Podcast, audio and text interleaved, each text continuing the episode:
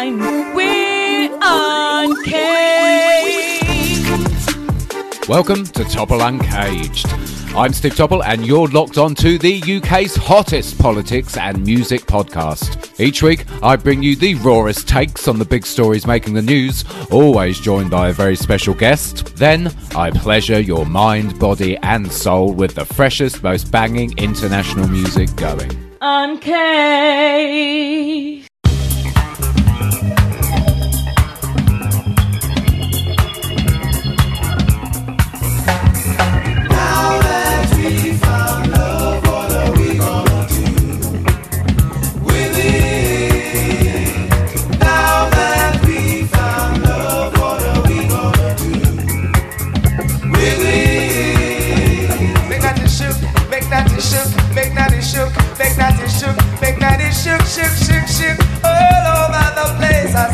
My guest on today's show is one of the founding members of one of the most important musical acts in modern history, in my opinion.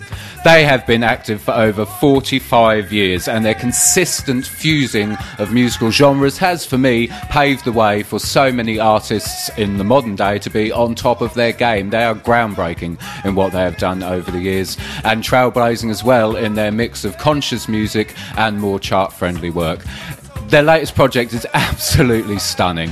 It is an absolutely amazing, amazing piece of work produced by one of the hottest acts around at the minute as well. So it's a real pleasure to be able to welcome this gentleman on the podcast. He's a legend and it's a real treat to have him on. It is Cat Coore from the incredible Third World is on Topple Uncaged. Cat, thank you so much for coming on. It is a real honour to be able to speak to you. Thank you, Brendan, and it's a great honour to be with you too, every time. Thank you very much.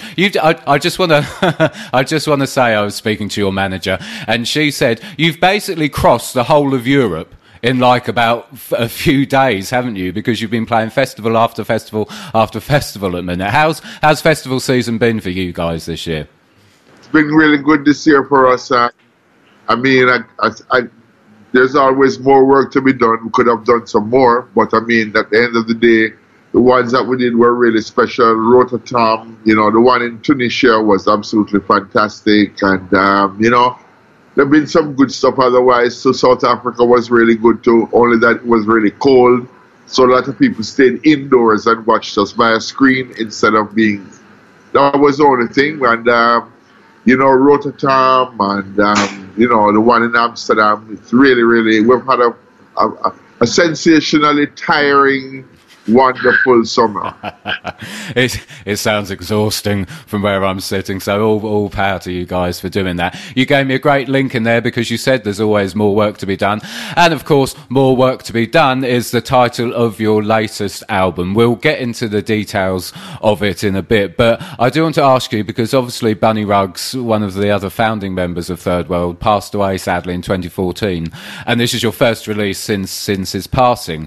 Was it strange for you to go back into the studio without him there? Was it? It must have been slightly odd, or did it feel like it was just it was still comfortable to do that? How was it for you? No, it didn't feel strange at all, because the person who really has taken Bunny Rugs' place was someone who was kind of in the same mold as Bunny, and had the requisite talent and skills to blend over into what we were doing easily. Based upon AJ's past and his things that he has done with producers like Peter Ashbourne or Ibu Cooper or whatever, it's very similar kind of work to what we do in the studio. So the blending there wasn't difficult. I would say that missing Bunny personally as a brethren is kind of more, to me, what's even more touching emotionally than even just saying about how we adapted in the studio, because in the studio we're professionals, we're musicians and we're singers, and we know what sounds good and what doesn't sound good, but in real life personalities make a big difference. And when someone is entrenched in your thing, that is a different thing to when you meet somebody who you may have known for a couple of years and all of that, but you have to get used to the personality. And it works both ways. It's not just from my angle. It's also from the new person that come on. They have to also learn to blend with what they're coming into. So, you know, it works, as I say, it works both ways. But I wouldn't say there was any discomfort at all in recording this album. And Damien helped a lot with that too, you know, because it's not as if Rugs had just passed away and then Damien got us going. It took a little time, you know what I mean? Mm. Because that single that we did for 96 Degrees with himself and Steve was quite some time before we started on More Work to Be Done. So there's been a nice little time frame in which all of us got adjusted to each other. We got adjusted to working with our nephew. AJ got adjusted to working with us, and got adjusted to working with nephew. And we, myself and Richie as the old boys, we got accustomed to working with AJ coming in and also working with nephew. So, I mean, you know, the process took a little length of time, you know, 3.5 years. But at the end of the day, you know, what, as you said for yourself, what's there is there. I mean, you know, in cricket we said the score is up on the board. You gone back now. Love the analogy, excellent. And you're right, and it is there, and it for me it shows that you spent 3.5 years on More Work to Be Done, because the album is stunning. I mean, it's this. Ooh, it's the perfect example of how fusions of different styles and different genres can work so well. I mean, it's extremely intricate in the way you have fused it, but it's just it's a perfect summing up of what good fusion music should be. I mean, just sort of delve into some of the tracks a bit more. You go from kind of funky soul on Third World Keeps Turning, then you go into a bit of kind of lovers rock with Loving You Is Easy, with those signature kind of really soul vocal arrangements. Roots, People of Different Colour, very sort of what you'd expect from a Roots track. And then you kind of blend funky soul and a bit of hip hop with Na Na Na with legendary Chronixx. You've then got smooth soul meets Roots with Island Dreams, which is with Tessanne Chin, and of course Taurus Riley, who was on this show just last week. What else we got? You've got modern new wave Roots for me in Sheep in Meadows, which is my girlfriend's favourite track. She absolutely loves that one. And then you go kind of proper revival with the track with Damien, which is of course You're Not the Only One, which is really fits into the whole revival movement at the minute. I mean, it's just. It's so musically detailed and intricate, and every time you listen to it, because I've done about 3 listens now, you always pick out something different, and for me that is always a marker of a sterling piece of work, because you hear elements of jazz in it as well, and then elements of more traditional kind of Afrobeat, not the kind of modern interpretation. You hear that in the percussive arrangements, and it's a beautifully crafted body of music, which, as I say, is exemplary in the way it's fusing different styles and genres. I mean, this fusion of music has always defined, in some respects, Third World, and it's been a constant over the years. But going right back to the day when you started out back in sort of the middle to late 70s, where did this eclecticism come from? What was the motivation behind the fusion of, it was sort of mainly reggae and soul to begin with, wasn't it? Where does this come from, this eclecticism?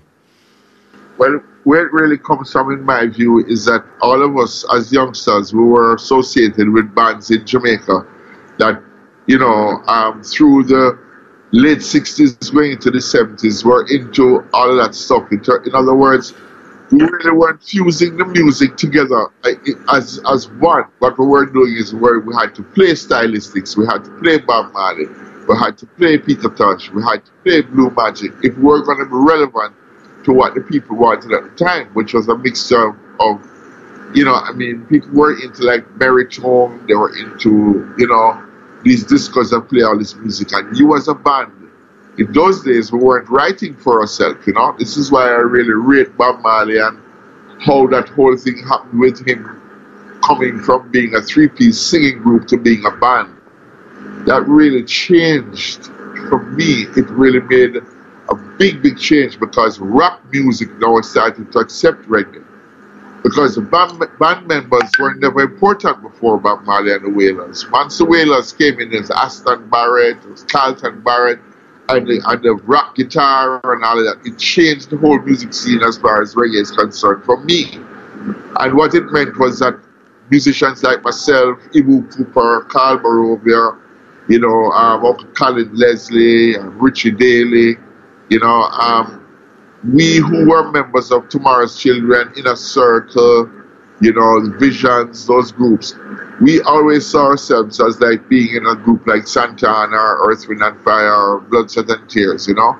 That's how we looked at things, because we had the privilege of being able to put our hand on an instrument and play it. I mean, if you figure if Bob Marley had the privilege of being able to learn classical music like I did, you know, or you know, or learning jazz or learning whatever, you know, we don't know what kind of person it would have turned out. But the thing about it is that just in his raw state, what he turned out to be is just like, you know, so you never can tell. But just to basically answer your question, it's really a matter that we were coming from that kind of vibration where we were already playing R&B, we were already playing, you know, ballads, and we were playing like some crossover, you know, rock stuff, the Carole King stuff, the Bob Dylan stuff. We were doing all of that at home. So when the time came for us to be, all, you know, showed up on us. And so this is how Third World has this whole crossover thing happening. I mean, our first crossover record is Now That We Found Love, which is a song that we played. We used to play that song, the OJ's version. We used to do it, and it's in trying to do something different with it that we came up with that whole crossover feel, and you know, so yeah, that's a vibe. So, More Work to Be Done is produced by Damien Marley, obviously, who is intrinsic in not only the revival movement at the minute, but sort of modern roots more broadly, and is responsible for some absolutely fantastic bodies of work, and his hand on this one is a perfect match with all you guys' work as well. It's absolutely fantastic. I mean, how does it feel kind of going, because your first ever tour, you opened for Bob Marley, and then we'll move forward 4 decades later, and you're opening for his working with his youngest son. I mean, what has that been like, working with Damien? Opening for him as well, sir. Yeah, there we go. Exactly. Right. What is that like? That feels super great, especially since the relationship that we've had with Damien through the years, particularly myself and Richie, has been like from he was a toddler. So, I mean, you know, we've known Damien close for many, many years. And just vibing in terms of what he was able to pull out of his uncles is just like fantastic.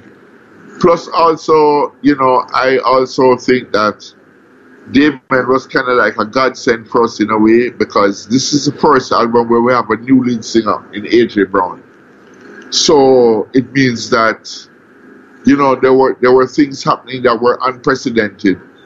And for Damien to be the glue at this time to help to put all of that together, I think was a godsend, really. And, you know, it's that it couldn't have happened with another lead singer. Of course it could have, but the mere fact that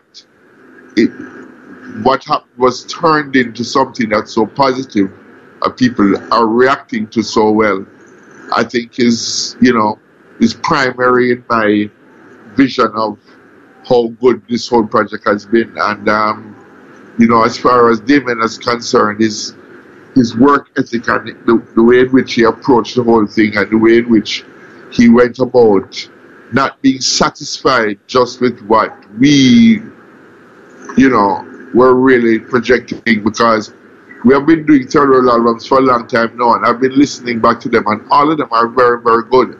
But some of them just lack the right production, some of them just lack the right finishing in terms of certain things. And maybe the direction wasn't strong enough in a certain way that we, you know, whatever. And Damien just seemed to be somebody who just made all those things work. I mean, I've worked with many producers, Clive Hunt, I've worked with Jeffrey Chung, I've worked with Lionel Jobe, I've worked with Stevie Wonder. I mean, I've worked with producer after producer after producer, but I've never seen one like Damien who was able to get his uncles to really sound the way that we sound on this record, you know? I'm really very proud of that, you know, that He being the one who grew up in, almost in my hand and has been the one who has been able to get his uncles to sound like this. I mean, for me, that's very special. So my heart goes to the timer, you know, heart off to the timer. Yeah. No, absolutely. And it is very special. And it's so, the production is top quality on it. I mean, I hear so many records where it's by great artists, but sometimes the production can be lacking sometimes. And I mean, Damien's work is always fantastic and the production is top quality. If you want to go and grab yourself a tea, coffee or any other form of refreshment, do so now, because me and Kat will be back in just a few seconds. As is, I mean, the standout for the album in some respects was also the vocals and the vocal arrangements. Brilliant vocal arrangements, absolutely gorgeous. Again, fusion of sort of reggae, soul, calypso elements. I mean, it's just beautiful, beautiful vocals throughout it. And again, as I said, the diversity. I mean, this kind of experimenting and mashing up of genres is now a sort of given within much of the roots movement and especially the revival movement. Do you think this diversity has helped keep the roots movement and everything it stands for, keep it alive and keep the momentum behind the music going over the decades? Yeah, but no, absolutely. I would definitely say that.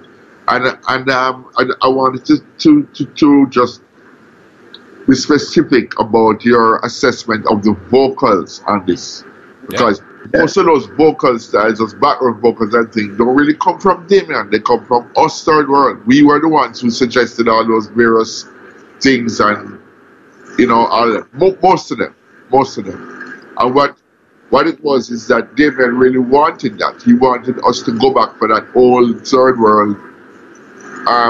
96 Degrees, the Green Album sound, you know, that whole harmony thing that we do, which is a mixture of like R&B and blues kind of thing, you know.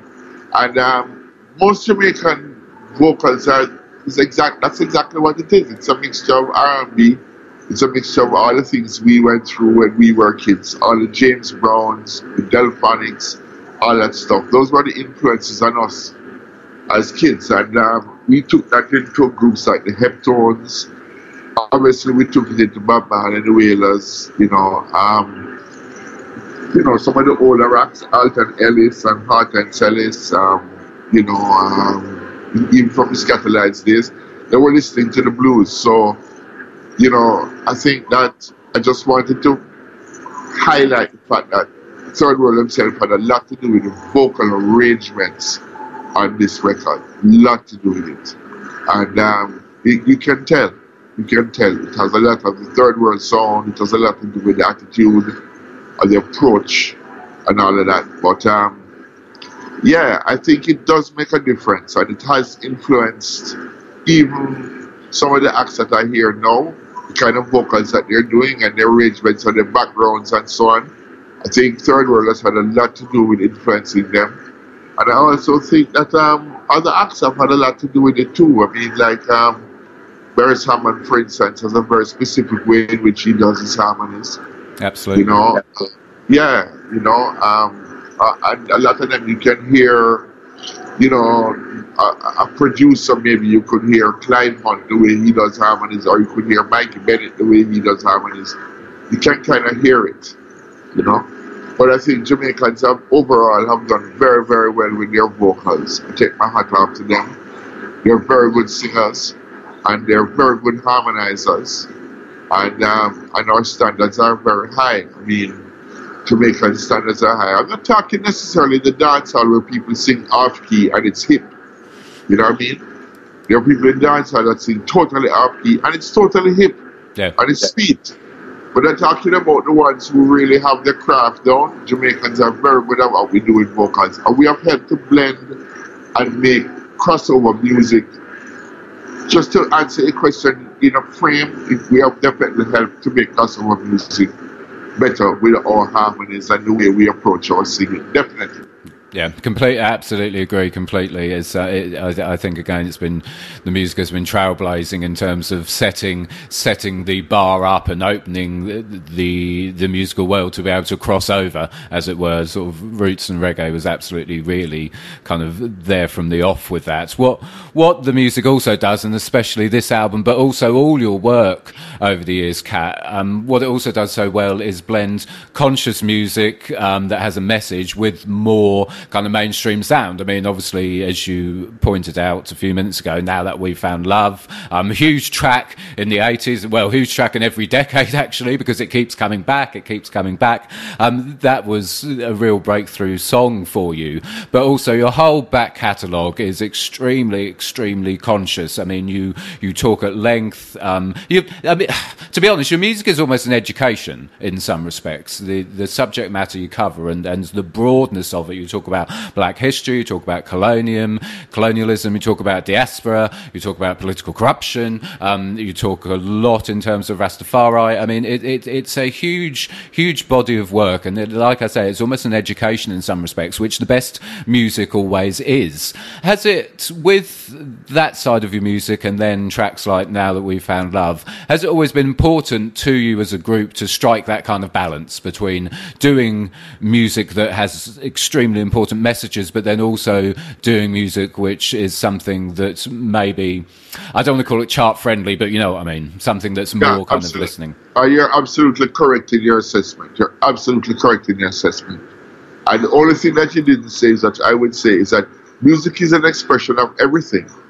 It's not just an expression of Rastafarianism. It's not just an expression of Christianity. You know, this is one of the things where I think that, you know, gospel music loses me, because I will go to a gospel concert and I will hear, you know, the most wonderful singing, the most beautiful soloists, and the greatest players of instruments and stuff, and because they're so focused on one line of argument, it means that there's a certain time when it loses me.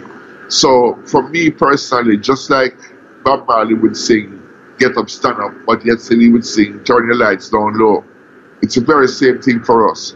It's just that we are able to cross action genres. We are actually able to sing a song like "Fragile Love" with an R&B vibration, or "Now That We Found Love" with an R&B vibration, or we're actually able to do a ballad like Island Dreams. Even though it has the reggae feel to it, it's a very R&B type ballad, and it's exceptional. It's done exceptionally well, and you know,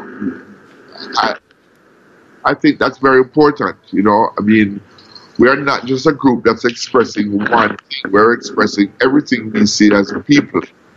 You know, so we're expressing Third World Keeps. We're expressing, you know, only a heart that's in love has a chance to be broke. Wait till you hear that record. That's not out yet, but wait till you hear that one. So, I mean, we come to express everything that we see. Everything that we see as a people, we come to speak about it. That's why we are Third World. We are the whole world. It's already from our point of view, because, you know, we come from the Caribbean, and we don't come from the first world nations, the big nations, but we come from the Caribbean. But we are world. We are worldwide. So that's what we're expressing. So, you know, yeah, I hear you. No, yeah, and it's interesting. I interviewed Taurus last week for the podcast, and he said pretty much the same thing. He said that while his sort of beliefs and his spirituality and the message he wants to get across does drive him, it also, as you point out, his music also just reflects life in general, be that love, be that loss, be that anything else. Exactly. And music has always done that through the ages. I mean, you know, don't worry. Be happy. That's totally different to "Amazing Grace." How deep? Yeah, you know what I'm saying? Yeah. So I mean, it expresses everything. It's kind of like art too, in a way. I mean, you know, you look at one painting and it describes one part of humanity. You look at another one, it goes to a very dark area. You go to something that's very amusing, something that's very touching. It's the very same thing with music. We're just expressing what we see and what we experience as people. That's what it's all about, bro. No, absolutely, and I have to pick up on Island Dreams because it's absolutely a fantastic track. It's as you say, it's kind of got an R&B feel, but you can hear elements of roots in it as well because you've got the bubble pattern kind of tinkering slightly in the background. It's this brilliant fusion. It's an absolutely gorgeous track. It's beautifully done piece of work. Just expanding on the conscious side of things, though, I mean, are your Rastafari beliefs always kind of central to what you do with the conscious elements of your music? Is that what motivates you with regards to the message, I suppose, is what I'm saying? Well, Rastafari is really a form of Christianity because Haile Selassie I is a deep Christian. So right now it is rooted in Ethiopian Christianity. It's not rooted in Catholic Christianity. It's not necessarily rooted in Anglican Christianity. It's rooted in Ethiopian Christianity. And the Greeks really brought Christianity to Ethiopia. That's the history. So we define ourselves as Christians, really, because we accept Christ. And we're not Coptic, we're Orthodox. So that's really what that's a blend. That even if you look at the 12 tribes of Israel, that's a blend religiously. And I wouldn't say that religion plays a maximum role in my life particularly, but I accept what I'm dealing with and I know Rastafari. But I wouldn't say that I'm a monk person that's going to dress up in a robe and hold up a cross and say, I do this and I don't do that. That's not going to work for me. So, you know, to be honest, boy, every man needs to really identify his own personality and establish his own reality, and you know, keep God at the center of your heart. And how we define God is through Rastafari. We have a black pope who is Haile Selassie I.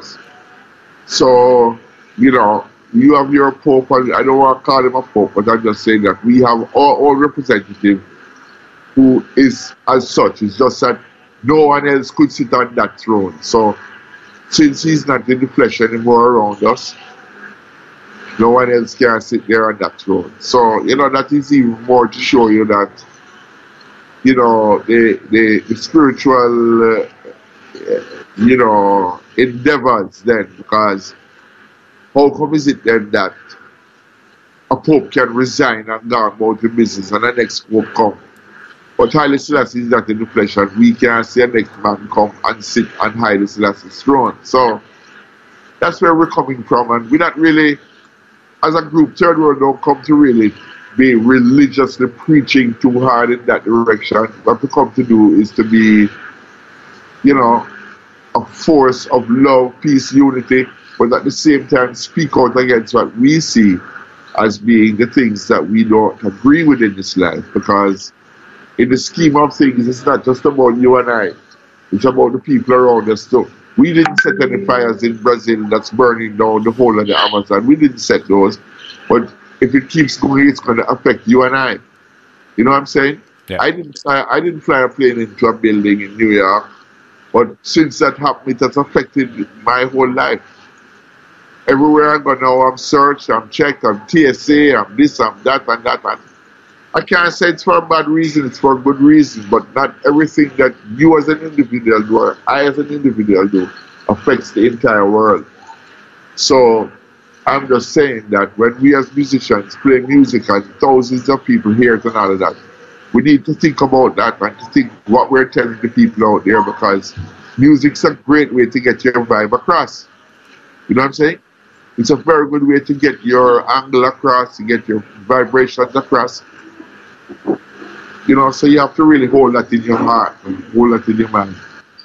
No, absolutely, and that kind of, I suppose it's almost a responsibility, isn't it? I had Clinton Fear on about 2 months ago, and he was saying the same thing, that especially with a lot of newer artists, and quite often in dancehall, that there needs to be a bit more responsibility taken for the fact that their music reaches thousands and thousands of people, and think about what they're promoting with their music. Absolutely, absolutely. Brethren, I want to say hello to AJ before he looks like he's out to go up to his room, but Bring him on. Yeah, I want to sell out him. I just give him a big up for me. Hey, AJ. Well, go on, sir. How are you? I'm good, I'm good. How are you doing? I'm good, thank you. No, nice to see you as well. This is a surprise. I didn't expect this. So thank you. I'm going to ask you a question, if that's all right. I hear the Yeah, could you repeat that? I'm going to ask you a question, if that's all right. Now I've got you, pinned you down. Oh, okay. Well, yeah, let's go away.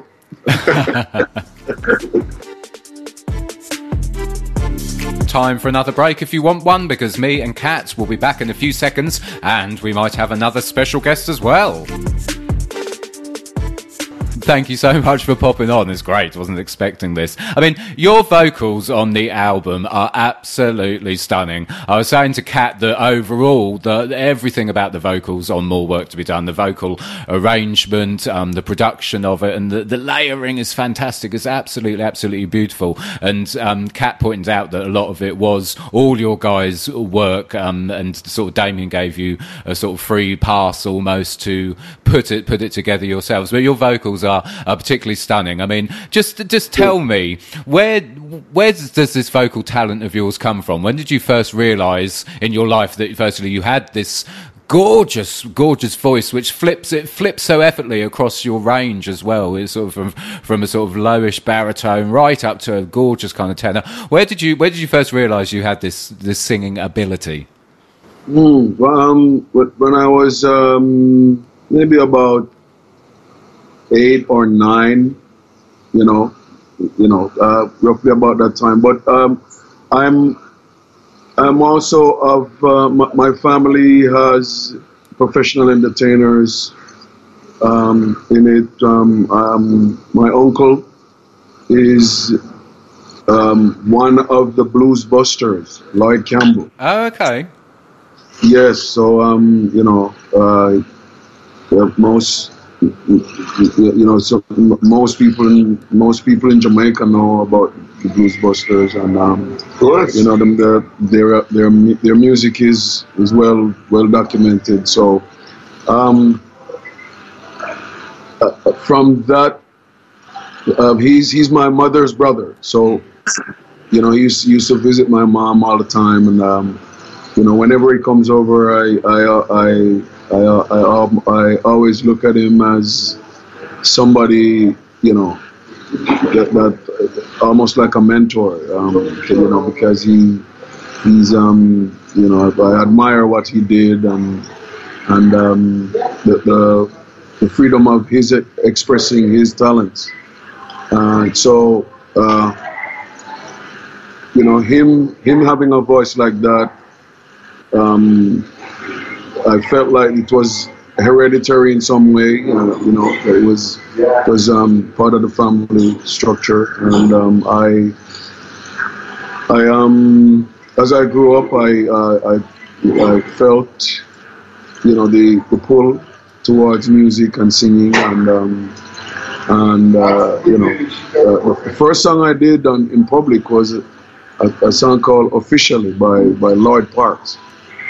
And that was a great feel. That was a great experience. And I used to perform on teachers' table at the ending of term in Jamaica, between about 8 and 13. And then by the time I went to Cornwall College, I was, just doing it for fun with the other guys in the school, and we ended up starting a band there at Cornwall College, and at that time Inner Circle was forming, so they had formed, and had a name out on the North Coast, and doing well for themselves, and when we form our band at school, we call it Outer Squares. So So, kind of funny, but so that was the first time we like put out. You're killing me! Stop. That is amazing. Yeah, sorry, man. Carry on. Yeah, man, I'm telling you, Outer Squares, man. So anyway, you know, the whole thing about that was, you know, just basically being able to express yourselves, you know, as young guys with talent, you know, and it worked out to become part of what defined us at school, you know. And by the time I graduated from Cornwall, I knew that I wanted to pursue music in some way. And I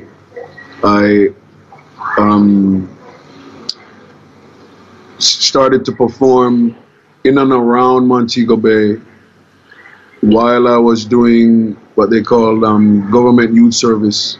It was a 2-year service government program, which had me working in the library service in the day and me performing at night. So, you know, that was a good way to be introduced to the world of music and the world of art as a profession. And so as I went along, I attended Edna Manley, Edna Manley College of Performing Vision and Performing Arts, yeah, while I was performing on the North Coast. So I ended up paying my way through school and, you know, and performing at the same time. So I did that again when I went to Las Vegas. I was invited by the CEO of the Mirage, Steve Wynn, to perform at the Mirage. So the arrangement I made with him was to take care of my university tuition and all that stuff. So I was able to do that again, like going to school in the days and performing at nights, and you know. So that's how I was able to executive produce my own albums as I went along, and you know, I mean, pretty much while I was in Vegas, I had 2 vocal coaches in my lifetime. One was Dawn Marie Virtue James, Jamaican, classical singer, wonderful human being. Yes, man. Great knowledge about vocals. Very virtuous. Now tell you. And Dorothy Palade Giano. I met her when I was in Vegas, and she was the one who brought me back from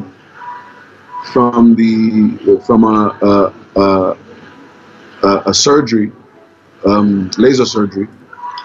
Brought me back from square one to getting a good vocal production that I spent 4 years with her, and she was able to take me from square one to the voice that I have now. That must have been hard. Did you notice that your voice had changed at all? Well, when I was in Las Vegas, because of, I'm not sure if it was the rigors of the performing over the years, plus the climate in Las Vegas, because as you know, it's really, really hot in the day and really, really cool at night. And even though I was working in at the Mirage, where the lounge was what they call a tropical rainforest, so it had a lot of humid, you know, nice humid feel. And it's still the climate around in the Sierra Nevada mountains usually dries you out. and give you what they call vagoscope. That's a name that a lot of entertainers were suffered from whenever they visit Las Vegas. But lucky for me, it was a cyst and not a nodule, so they were able to a laser surgery that was pretty easy and it didn't affect me in any way. As a matter of fact, it enhanced my voice. So I'm really glad for that. Yeah, and you've been, as I was saying to Kat, you've just literally done so many festivals this summer. I mean, I said to Kat, you've literally sort of done across the whole of Europe in about a week. I mean, have you guys been performing tracks from More Work to Be Done when you've been out on the festivals? Yes, we have, and we've been getting a lot of so much positive reactions from Loving You Is Easy and Na Na Na, and we, as you know, we also did The Must Gone, which has been out for some years now, but being able to do those songs and work them into the repertoire in a way where the folks are enjoying it, you know. Yeah, I was going to ask what the reception's been like, and in terms of sort of the vocal arrangements, when you do the tracks live, are you tinkering with the vocal arrangements at all? Is it more, as many tracks do when you perform them live, they take on a new life of their own almost? How's it been transferring all the body of songs from More Work to Be Done from a recording basis onto a live basis? What's kind of the difference has been? Well, as it relates to the first song, which is It Must Gone, it's more of a group presentation. So for me, I blend into the voice, the voices, and let it become like a one voice approach, speaking to the listener. So there isn't much, but it's a tinkering that I do, really, other than just balance and presentation. As it relates to Loving You Is Easy, is I regard it as a song for the ladies. So based off of that, I approach it that way by. When I perform it, I focus on the ladies, let them do things, whether wave or, just some little flirty type things with it. But that's part of the whole presentation. No is more of an audience type interaction now, where We get them riled up, your hands in the air, singing na na na, and separating them down the middle, one side shout out more than the other, stuff like that. I mean, but just stuff to get the audience involved and to relate more to the song, really. So, and it's been really working.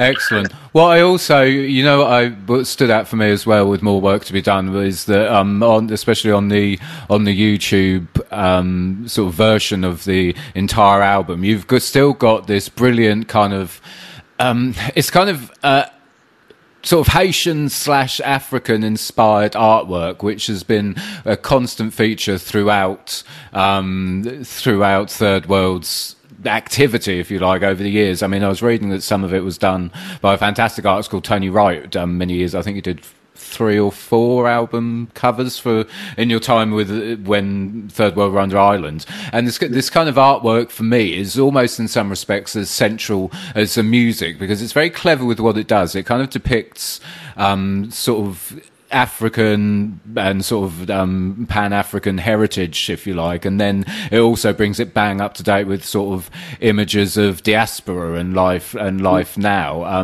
mean, has the artwork, in your opinion, sort of in some respects been as central as the music? Is it important to have that representation visually as well as then when you listen to the music, have the representation and the conversations about certain issues musically as well?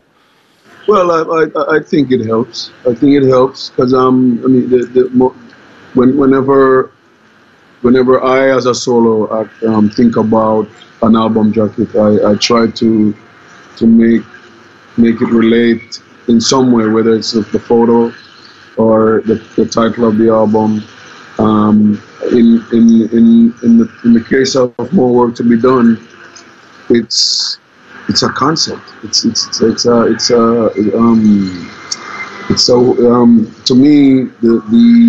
typeface for the brand Third World goes well with the album jacket and the design of it, based off of just what the title of the album is saying. And I think the title was what inspired or triggered the whole idea of what the album jacket should look like, because we spent a lot of time in the studio discussing it, actually, and I like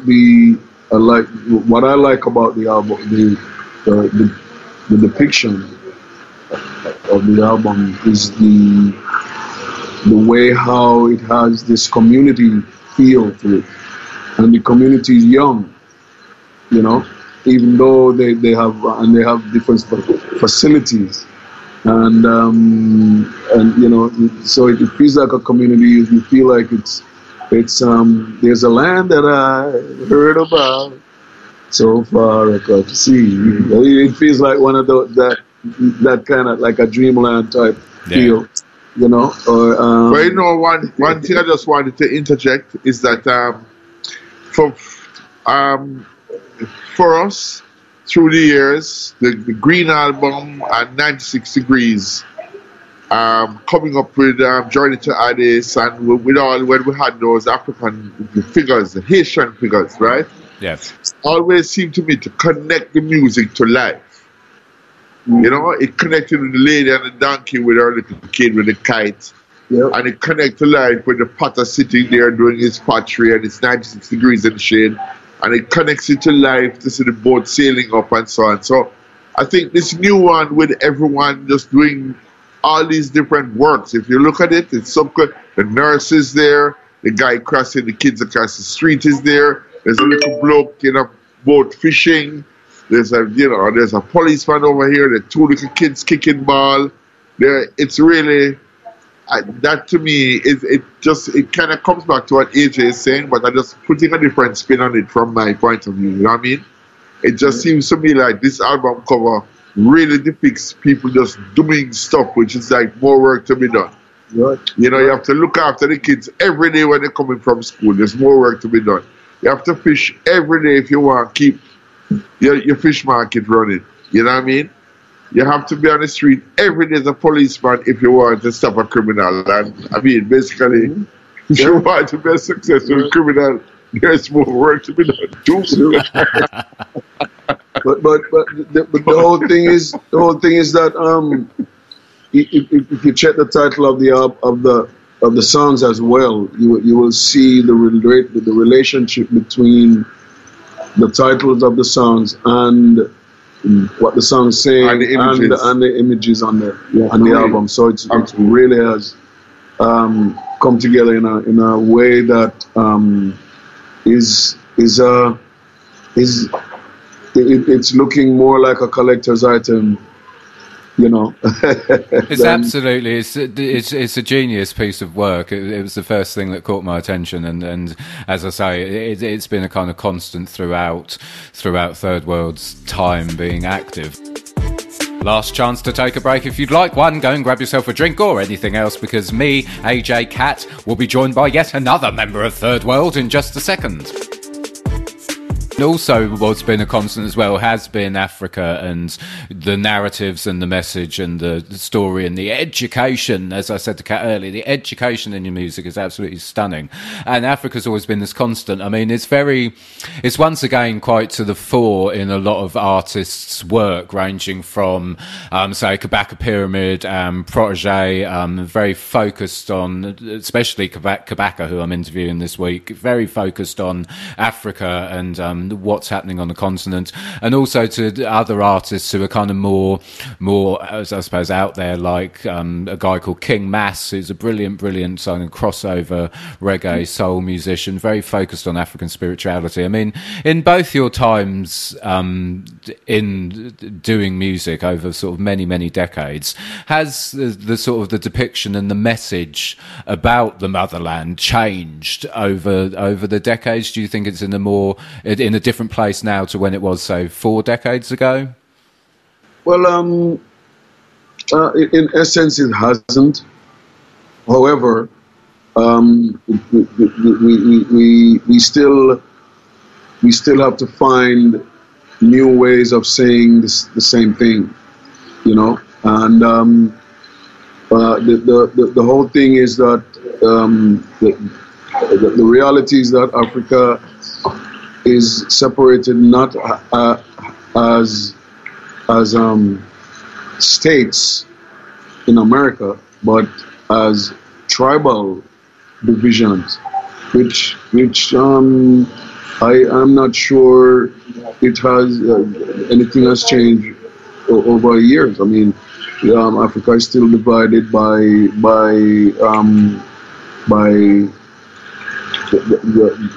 the other countries that feel that they are in that position to divide the continent and profit from their division. So, you know,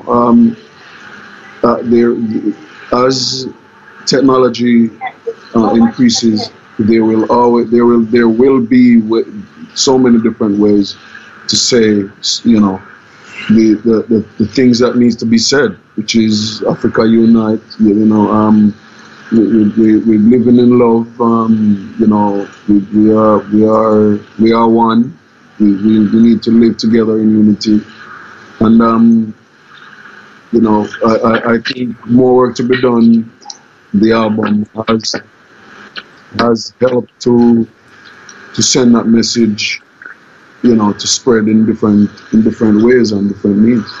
No, and the message is really strong on the album. I mean, it's a lot of it is very profound, as well as Third World's work always is. I mean, sort of talking about spreading that message, the kind of modern Afrobeat sound, which is kind of almost fused with modern R&B with tinges of hip hop. That Afrobeat sound is huge at the minute. I mean, especially in the UK, it's an absolutely massive genre of music, which is sort of the as the youngsters would say, AJ, it's the coolest thing. I don't know what kids say anymore, something. It's cool anyway. That kind of Afrobeat sound. I mean, do you think that's a positive thing, that music which has its basis in the continent is now one of the biggest sounds in the music industry? Is that good? Well, I think that it has always been part of the music industry. If you remember, I mean, there have always been stars coming out of Africa, as far as I know, for years on years. I mean, you know, Fela, King Sunny Ade, numerous, you know, so many artists, you know, Alpha Blondie, you name them over the years. And but what I'm saying is that Afrobeat, though, is more modern, so it's in keeping with the evolution of music, that you know, and it has some influences with dancehall, with, you know, that kind of brother or sister beat, or, you know what I mean, that beat that is just as, you know. So, but anyway, Richard Daley is here. Yes. So so you're just getting all kind of different surprises. I love this. This is great. Introductions. Hey, Richard. Thank you so much for joining me as well. This is bloody brilliant. I'm loving this completely. Brilliant. Richard, well, I'll move on to you. I mean, as I've been saying to Cat and AJ, More Work to Be Done is absolutely fantastic, and especially the vocal arrangements and performances absolutely stand out, as does the production of it as well. And the songwriting is just absolutely stunning. I hope you're very, very proud of it. It's an absolutely brilliant piece of work.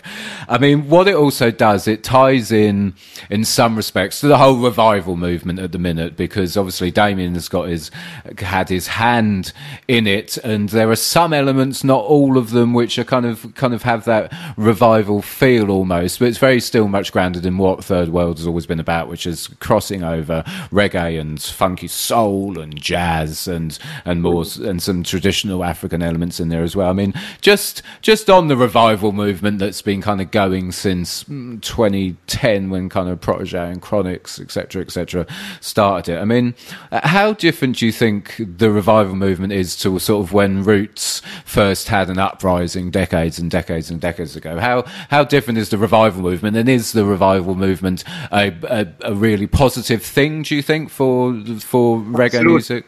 Absolutely, you know, and since growth in any way or form that takes place in the music form, it's positive, you know, because you don't want to be doing the same thing over and over again.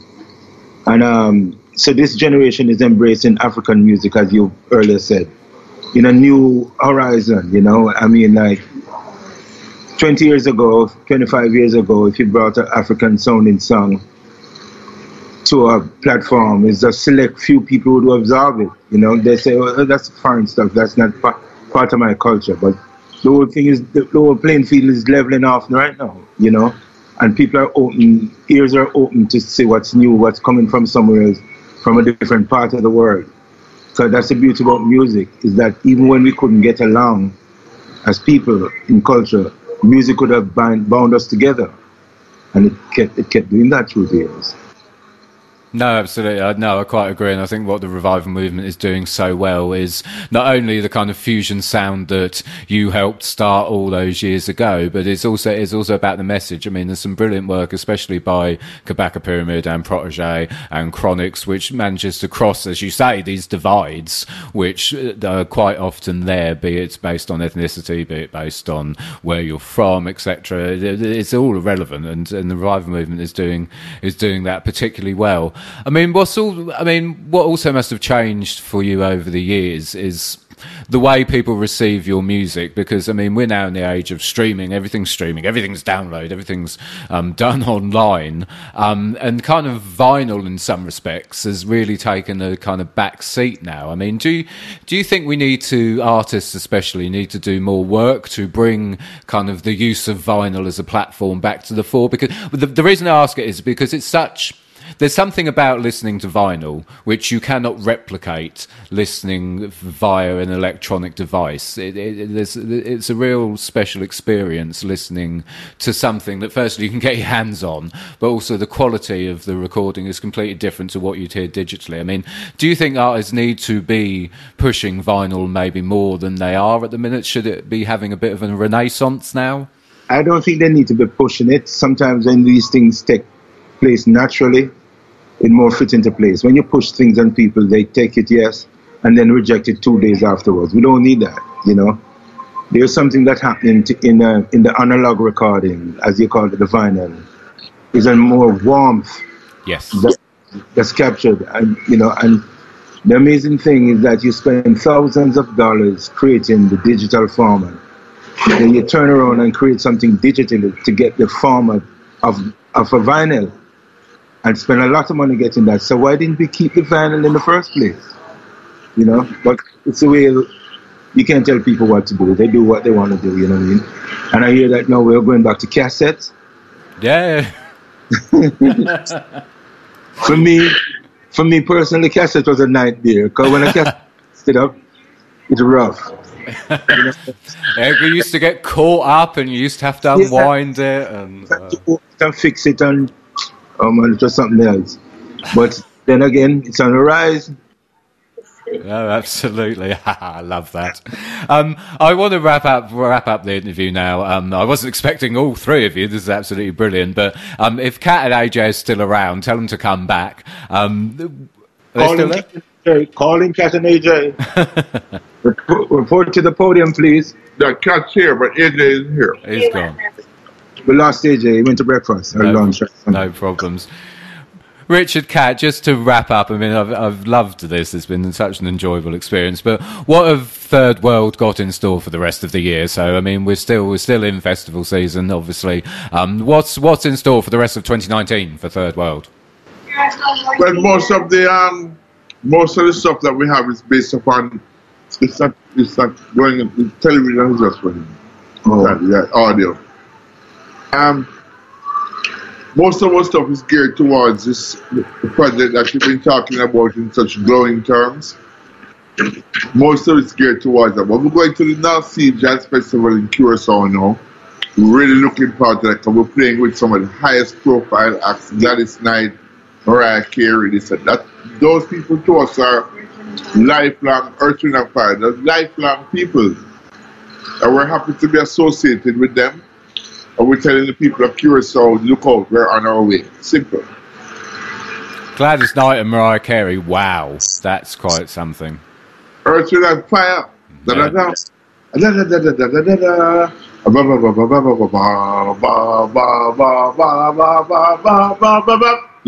Oh, what? You sing them on the whole online, man. That sounds absolutely amazing, and obviously you'll still be promoting More Work to Be Done. My goodness, this was quite an interview. Cat, AJ and Richard, I've had such a treat being able to speak to you guys. It's been absolutely fantastic because, as I said in the introduction, Third World, for what it's worth for me, have been one of the most important musical acts and projects of the past 4 decades. I mean, you're so influential, and it's absolutely fascinating and enjoyable speaking to all of you, which was a lovely surprise. I wish you every success with the rest of the year and also with More Work to Be Done. All the links to download the album will, of course, be in the show notes. I urge you to get it. It's absolutely stunning project.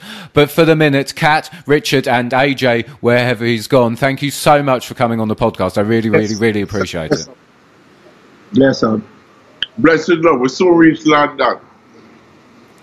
Thank you. Out. Oh my goodness, what an opportunity that was to speak to 3 members of amazing Third World. The band has been influential in so many ways in the music business over the years, but also influential consciously in terms of the messages they have always been bringing. It was such a privilege to speak to Cat, AJ and Richard, a real treat. And as a treat for you, I'm going to play you one of the tracks from their fantastic album, More Work to Be Done. This is one of my favourites. It is You're Not the Only One, featuring the producer on the album, Damien Jr. Gong Marley. This is Third World featuring Damien Marley. You're Not the Only One. Check it out. If you're out there somewhere feeling lonely, you're not the only one. You're not the only one. Yeah! Now welcome to the Third World. How you mean? Boom! Tell them say age is a number, Third World no study maths. Richie Daley and me done, AJ Brown a top of tabs. Up to now no boy no play guitar, we bad like Uncle Cat. Maurice save a Papa Son, Norris played for Super Cat. Our one band so full of talent like the list just never stops. Going eruption fit like Figgle and can sprint a dozen laps. Steve like a engineer, drunk back a fee a buck. Give the legend them props. Real uptown rebels help with reggae on the map. More money, more problems. Not to say I woulda swap, but it's slowly at the top. Some will say them are your friend, but are you alone a spend? Yes, till every man a shop. And one of the newest things for cop. Man a go on all a rems, cause you don't know the shreps. Things sticky like sour sap. And one shepherd to a flock. See them hustle on the corner while they try to be a man, but it gets lonely on the block. And it's rough in the trap. And everybody need a hand to lift them up when them a drop. If you're out there somewhere feeling lonely,